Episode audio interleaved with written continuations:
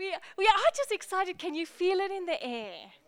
What a good God we serve. What great stuff He's doing. What great stuff He's doing. I want you to think for a moment about what He's done in your life. At Connect Group last Thursday, I'm sitting there and we start sharing testimonies. And you know, I felt like I had to pick my jaw up because people started sharing about what God was doing in their life. We have one lady in our Connect group who, um, while she was pregnant, um, the doctors told her that the the baby had a problem with its spine and that the fluid in its brain was not draining and that the, the baby would be bo- born severely handicapped. Um, so she came to us and we said, Gosh, we just refuse that. God can heal a spine, can heal whatever needs to be healed. We prayed for her. Um, she went away. They went back to the doctors and they said, Oh, we must have made a mistake. But nonetheless, the baby doesn't have that anymore. But the baby uh, does have Down syndrome.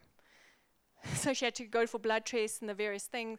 So she came back to us and said, Oh my gosh, it just keeps getting worse.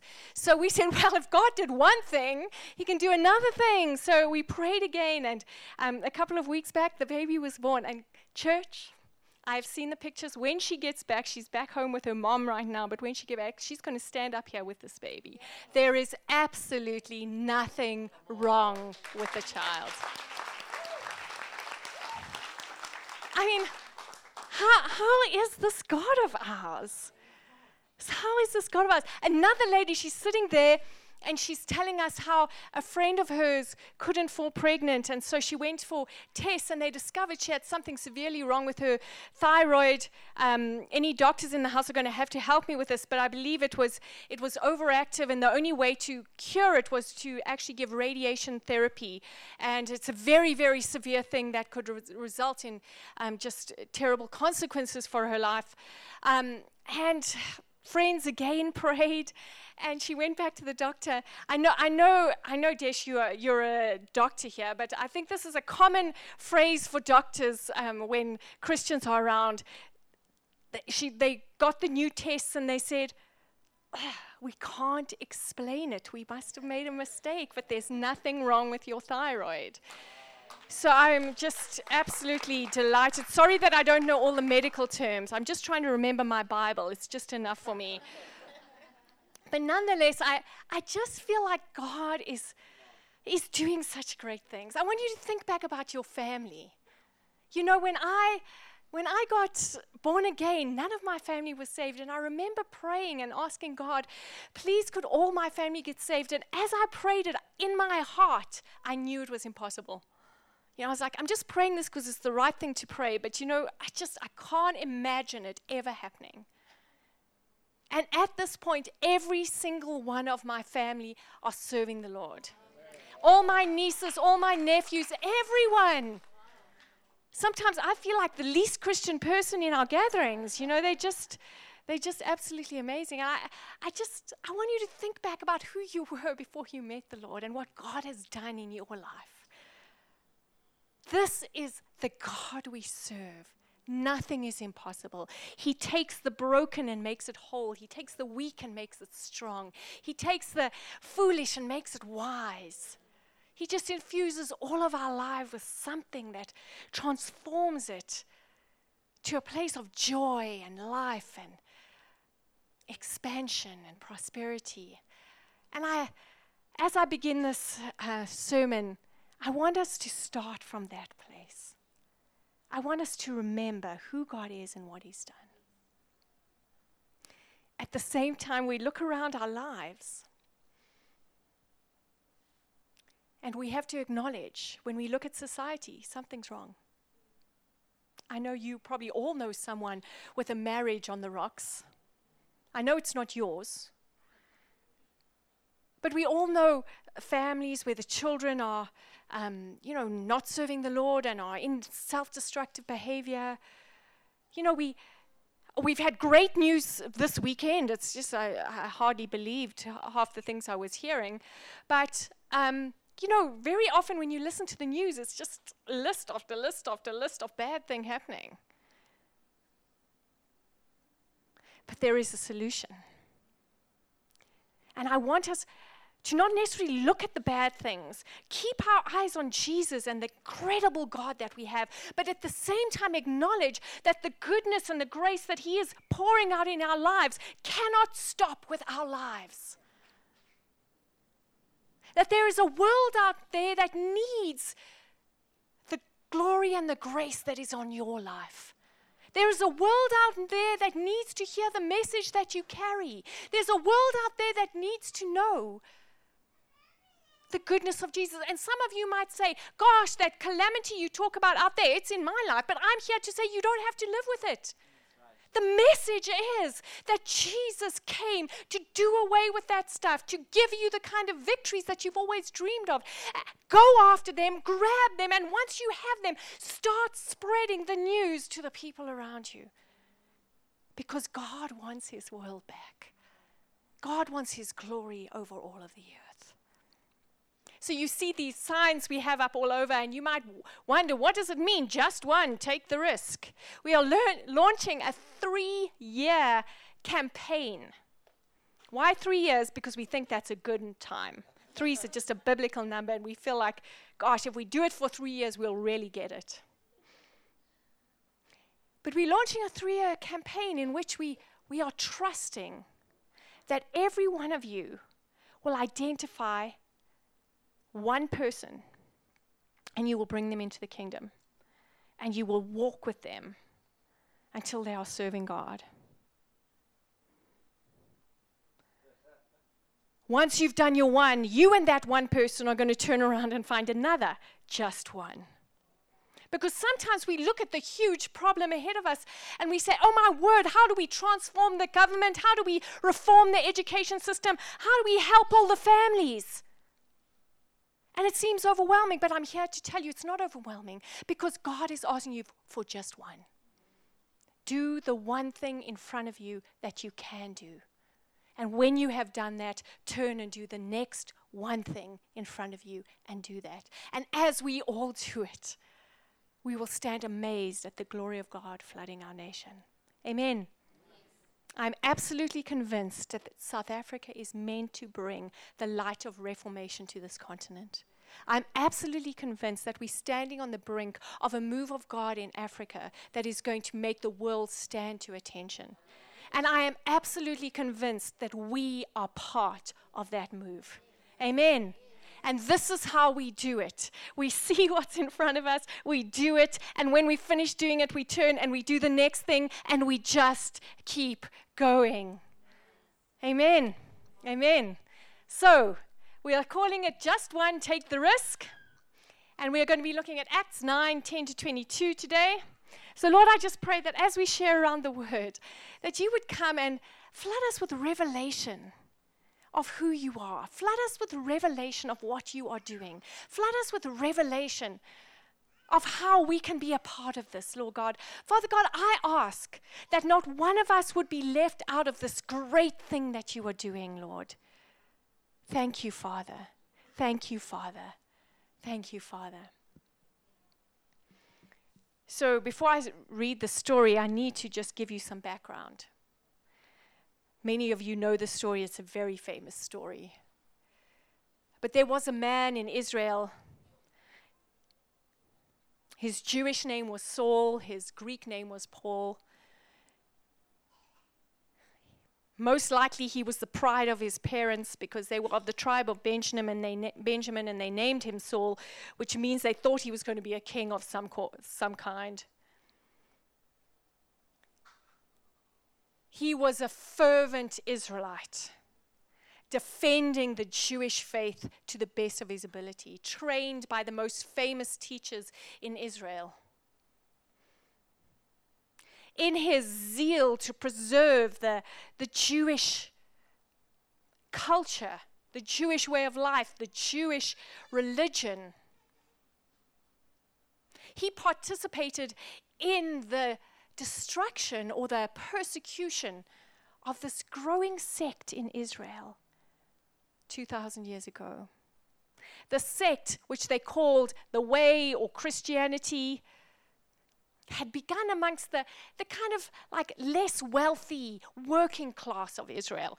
And It had mainly been like fishermen, working class people from the north of, of Israel who were not considered such, such prominent citizens. So at first, everyone was kind of willing to just look past it. But suddenly, priests, educated people, Greek Jews who were like the merchants and the, the wealthy people of Israel started being a part of this Christianity. And Saul was getting angry because they were undermining everything he'd given his faith for, his life for. And the story goes that he, he had gone to the high priest and he'd gotten letters and he had um, uh, found ways of getting the authority to go into the different towns where the Christians had been scattered and to start arresting them and bringing them to trial. He'd overseen the, the death of one of their members. And it's clear that his intention was to oversee the death of many more. And as he's on his way out of Jerusalem with the letter from the high priest, heading towards another town called Damascus, you know the story. This bright light comes down from heaven and stops, his, stops him in his tracks. And right there, Jesus appears to him and says, Saul, Saul, why are you persecuting me? He, he says, Who on earth are you? And Jesus says, I'm Jesus. And Saul has this conversion where he suddenly realizes the fulfillment of all his Jewishness is to be found in Jesus. Because of the bright light and I don't know, there might have been something more to it, but he is blind and he is led by his companions into Damascus. And there he's just, can you imagine that? I mean, he's blind, he's had this encounter, his entire world's been turned upside down. He realizes everything he believed about the way the world works was wrong. I mean, he's, he's sitting there. The Bible says he's busy praying, but I can imagine he's crying out to God and saying, God, I, I, what is true? How does this work? Show me what's going on. I'm, I'm floundering. I don't know which way's up and which way's down. I don't know. I don't know if I'll ever see again, and I don't understand the world anymore. And we open the story there. From Verse 10 In Damascus, there was a disciple named Ananias. The Lord called him in, in a vision Ananias. Yes, Lord, he answered. The Lord told him, Go to the house of Judas on Straight Street and ask for a man from Tarsus named Saul, for he is praying. In a vision, he has seen a man named Ananias come and place his hands on him to restore his sight. Lord, Ananias answered, I have heard many reports about this man and the harm he has done to, our, to your saints in Jerusalem. And he has come here with authority from the chief priest to arrest all who call on your name. But the Lord said to Ananias, Go, this man is my chosen instrument to carry my name before the Gentiles and their kings, and before the people of Israel. I will show him how much he must suffer for my name. Then Ananias went to the house and entered it. Placing his hands on Saul, he said, Brother Saul, the Lord Jesus, who appeared to you on the road as you were coming here, has sent me to you, has sent me so that you may see again and be filled with the Holy Spirit. Immediately, something like scales fell from Saul's eyes, and he could see again. He got up and was baptized, and after taking some food, he regained his strength. Saul spent several days with the disciples in Damascus. At once he began to preach in the synagogues that Jesus is the Son of God. All those who heard him were astonished and asked, Isn't he the man who raised havoc in Jerusalem, Jerusalem among those who call on his name? And hasn't sorry, who call on this name, and hasn't he come here to take them as prisoners to the chief priests? Yet Saul grew more and more powerful and baffled the Jews living in Damascus by proving that Jesus is the Christ.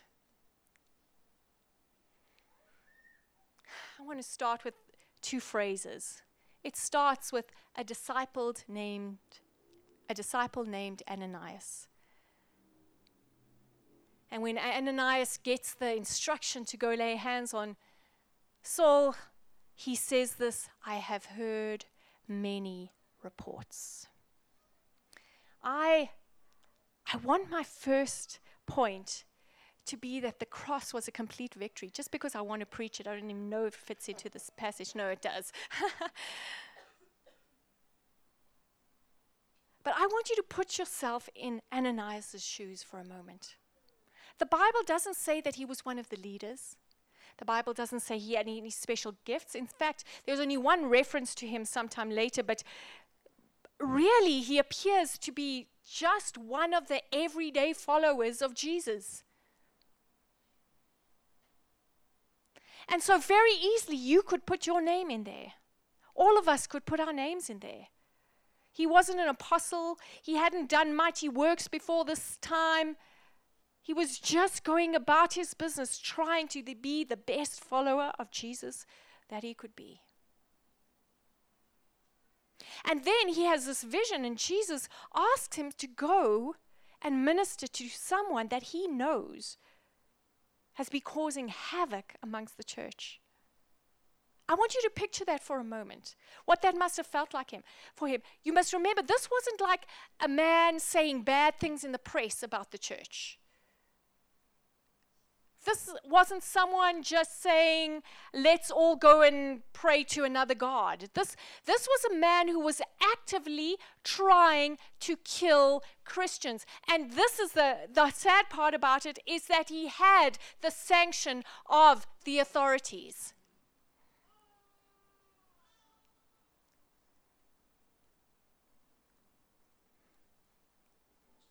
Ananias was part of the church that had been scattered in persecution. So after Stephen was uh, martyred, the church scattered to different towns because they were afraid of the persecution in Jerusalem. They wanted to live.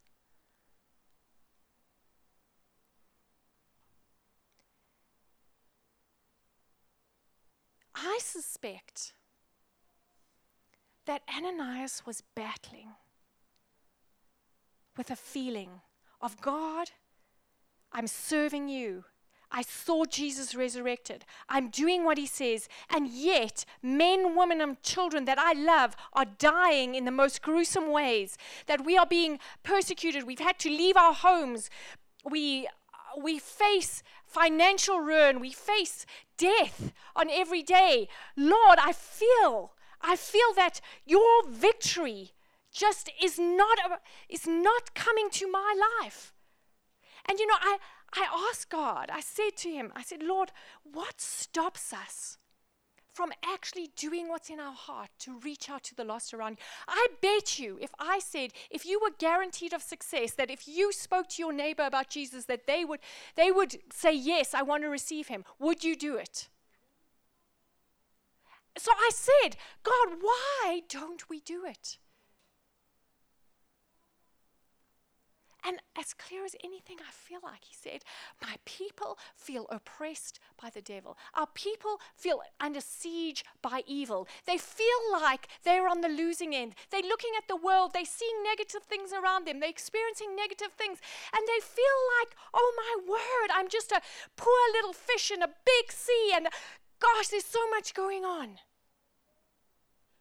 And I bet you you felt like that from time to time.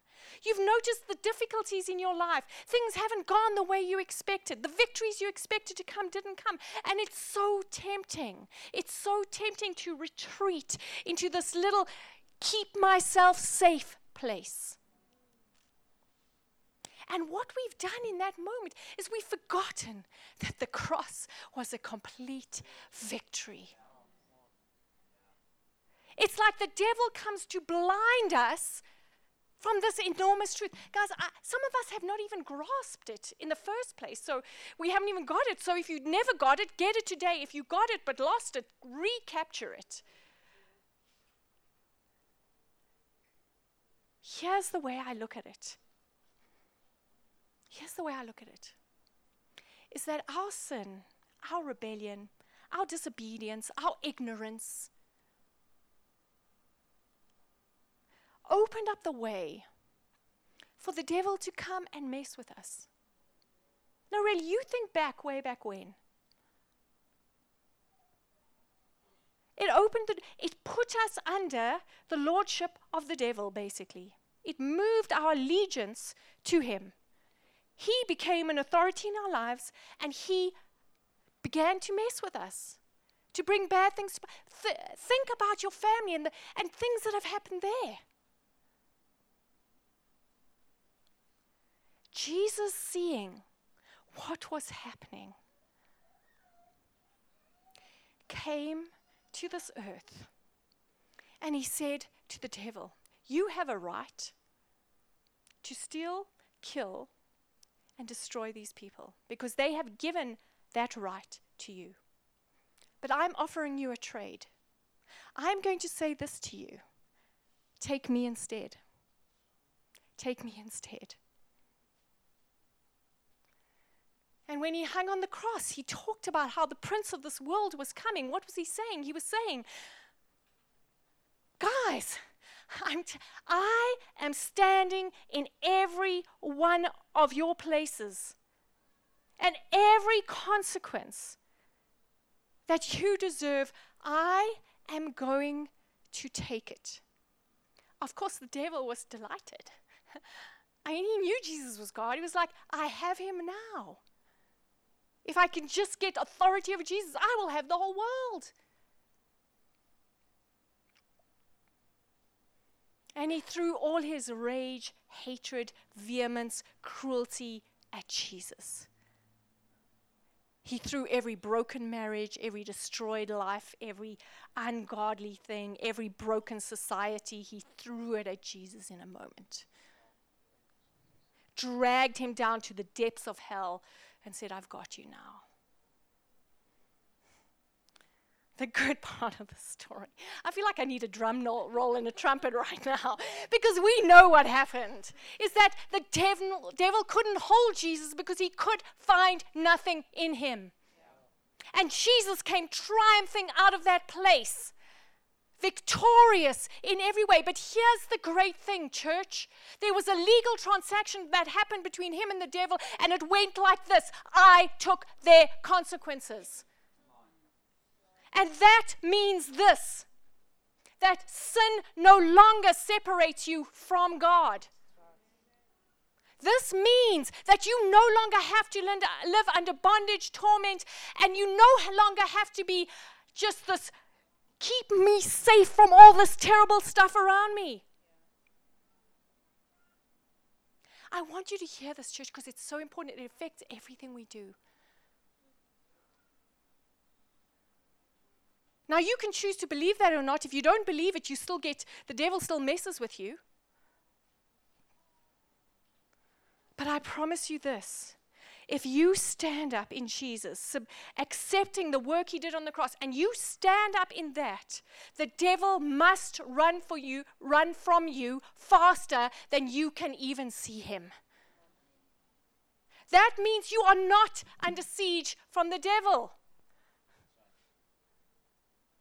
That means that no matter what is happening around you, you can be victorious. That means that the rejection of your neighbor when you share Jesus with him has no power over your soul. That means that you don't have to spend all your time thinking about how you're going to just make it through the day. Church, this is so important. This means that you can take your mind away from self preservation and you can put it on the eternal things, the valuable things, the glorious things of this life. No longer does your biggest concern have to be, will I have enough money for the month? No longer does your biggest concern have to be, will my children serve the Lord? No longer does your biggest concern have to be, will I be good enough at my job? Now you are free to have your biggest concern be How can the glory of what Jesus did be seen in all the earth? How can my life reflect that at every moment? How can the world see who Jesus is through me? How can I stand up in this victory that I have and let it be known through all the earth, through all my family, at my workplace, in my society, on the bus? Church, can you tell I believe this?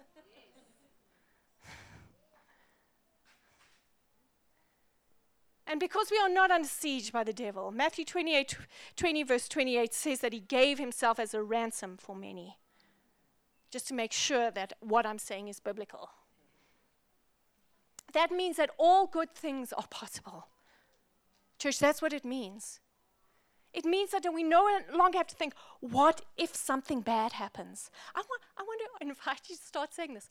Oh my word, what if something good happens? How am I going to cope? How am I going to cope if all my neighbors get saved? How am I going to cope if I get a raise every month? How am I going to cope if all my children serve you and just want to go as missionaries to all the nations? Come on! Come on! What could God do?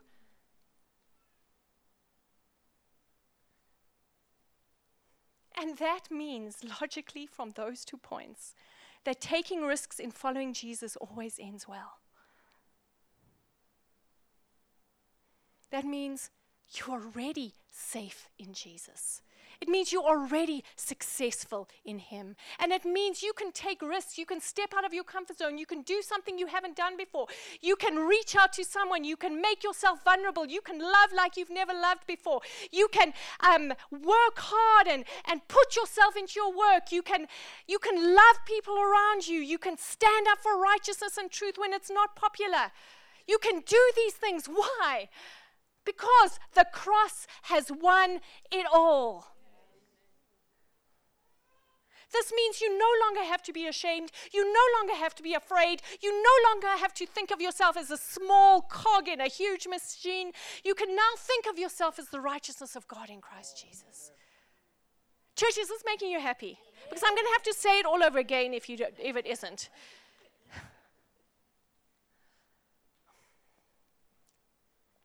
Isaiah 66, verse 8 says this Who has ever heard of such a thing? Who has ever seen such a thing? Can a country be born in a day or a nation be brought forth in a moment? Yet no sooner is Zion in labor than she gives birth to her children. What is God saying? God's saying, all your labor, all your effort, I am coming to answer that by fire. I am coming to answer your prayers, your um, heart, your persistence in righteousness with a breakthrough that is going to be so sudden that people will stand in awe. And I don't know how you felt about Friday night, but I felt that this scripture was being manifested at that moment.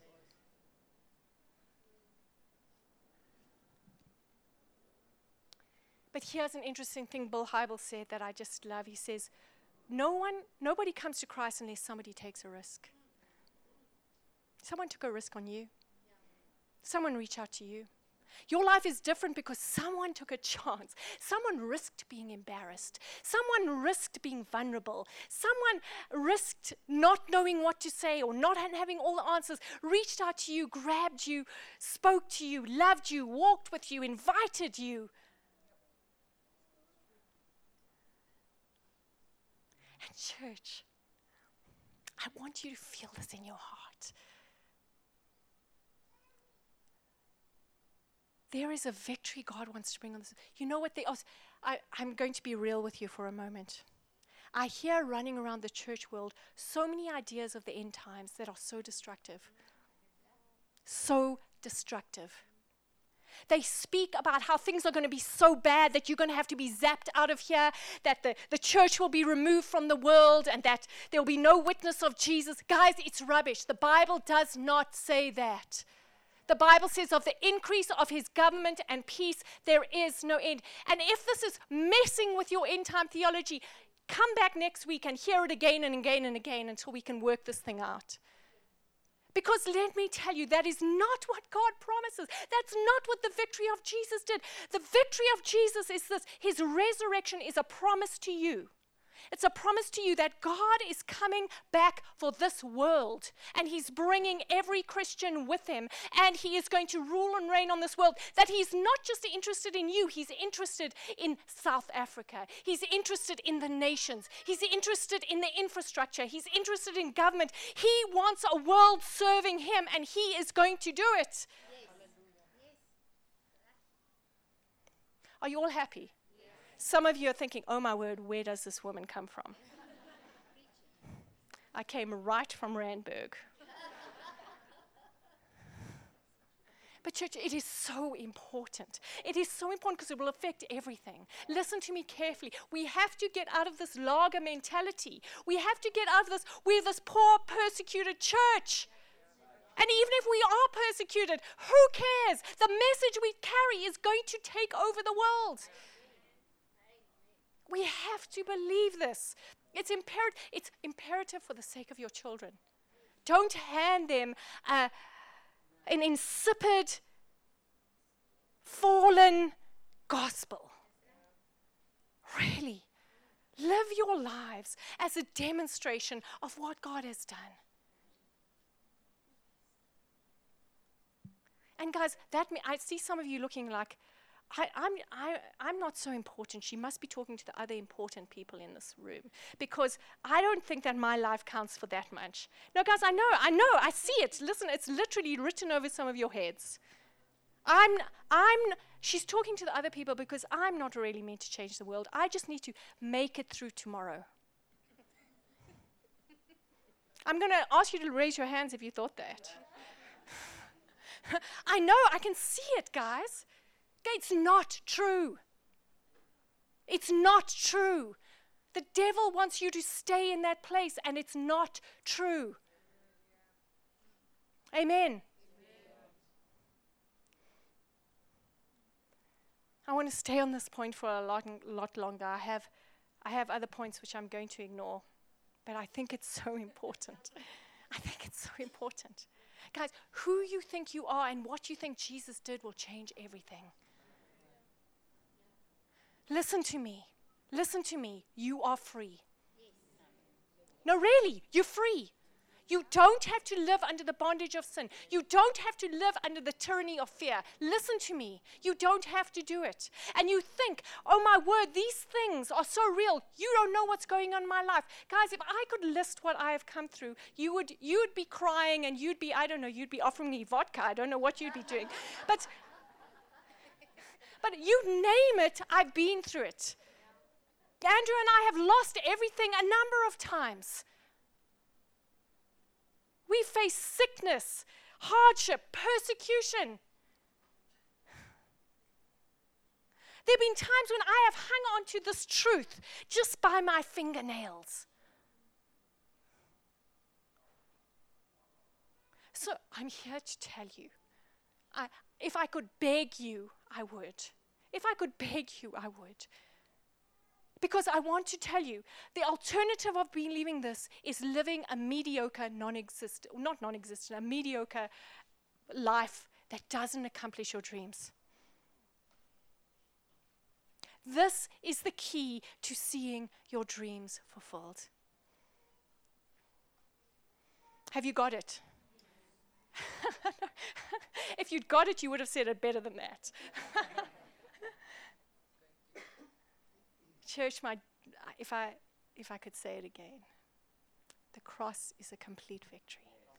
And you live in that victory. Everybody knows about playing with dominoes, but what you may not know is that a domino can knock over another domino, which is about one and a half times larger. So what I have here is a chain of dominoes. Each one is one and a half times larger than the previous one. And the smallest domino is about five millimeters high and one millimeter thick. And I will carefully place it.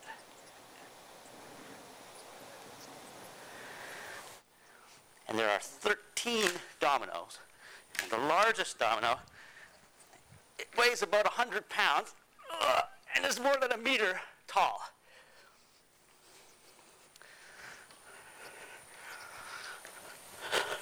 Ready?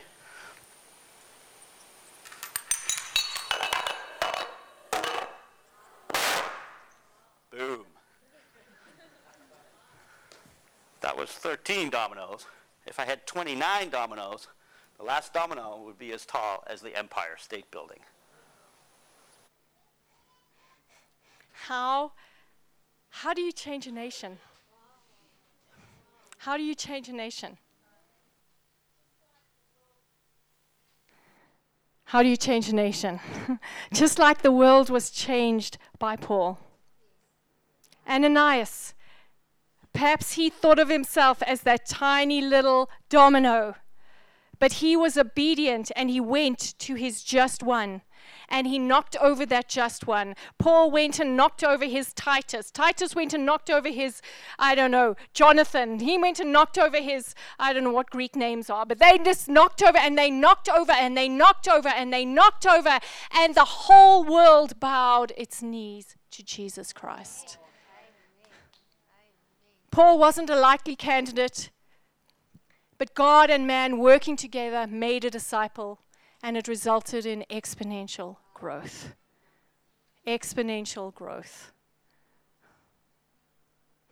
That's how this movement in, in Johannesburg started. Those are the first members of what is now Every Nation Joburg. Bill Bennett.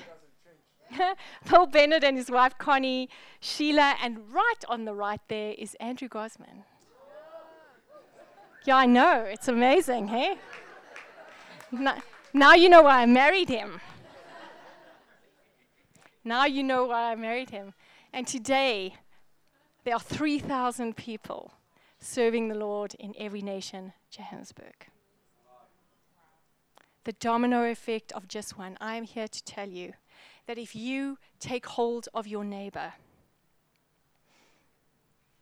you speak about what God has done in your life. You take arms with them. You walk with them. You invite them to church. You teach them how to read their Bible. You pray with them. You get them into Connect Group. You uh, get them serving in church. You get them to ignition. You get them to victory training. You get them to uh, equip training. You get them to making disciples. And after a year, they are as on fire about Jesus as you are.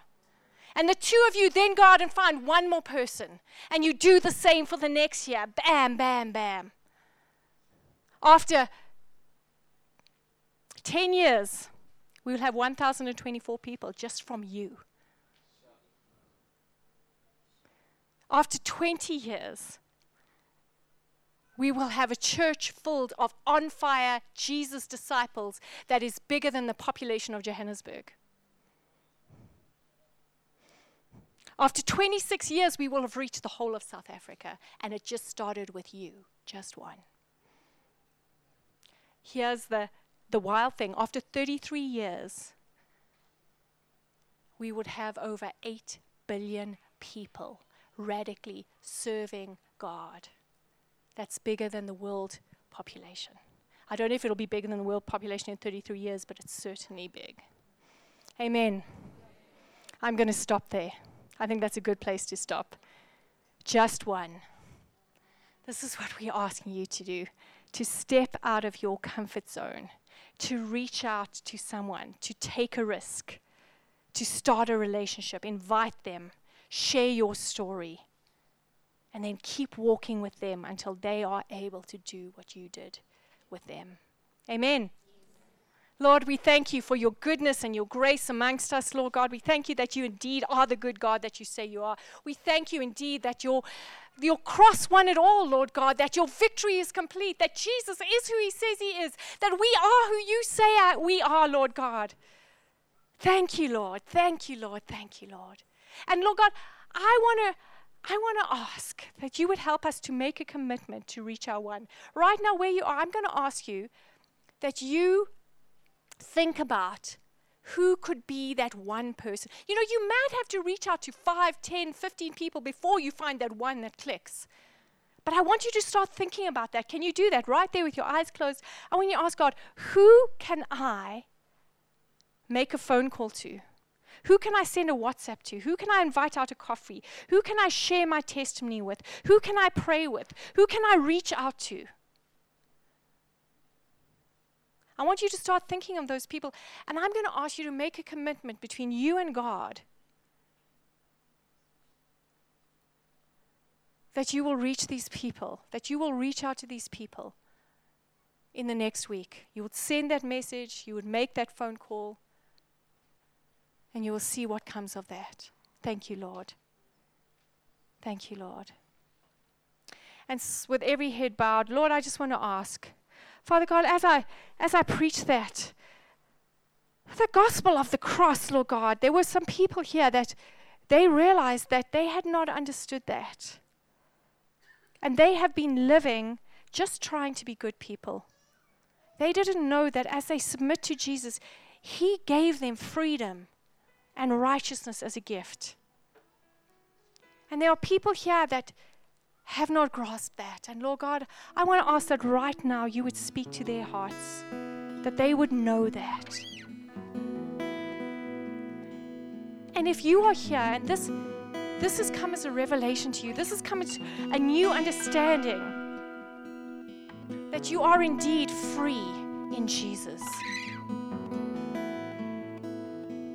And you you want that freedom. You you want that liberty. You want to step out of your old way of living into a way of living where Jesus is paramount. Where Jesus is in charge. Where Jesus is Lord. Where your life is submitted to him. If you would like to do that, I'm going to ask you to raise your hand because I would like to pray with you. Is there anyone who would like to do that?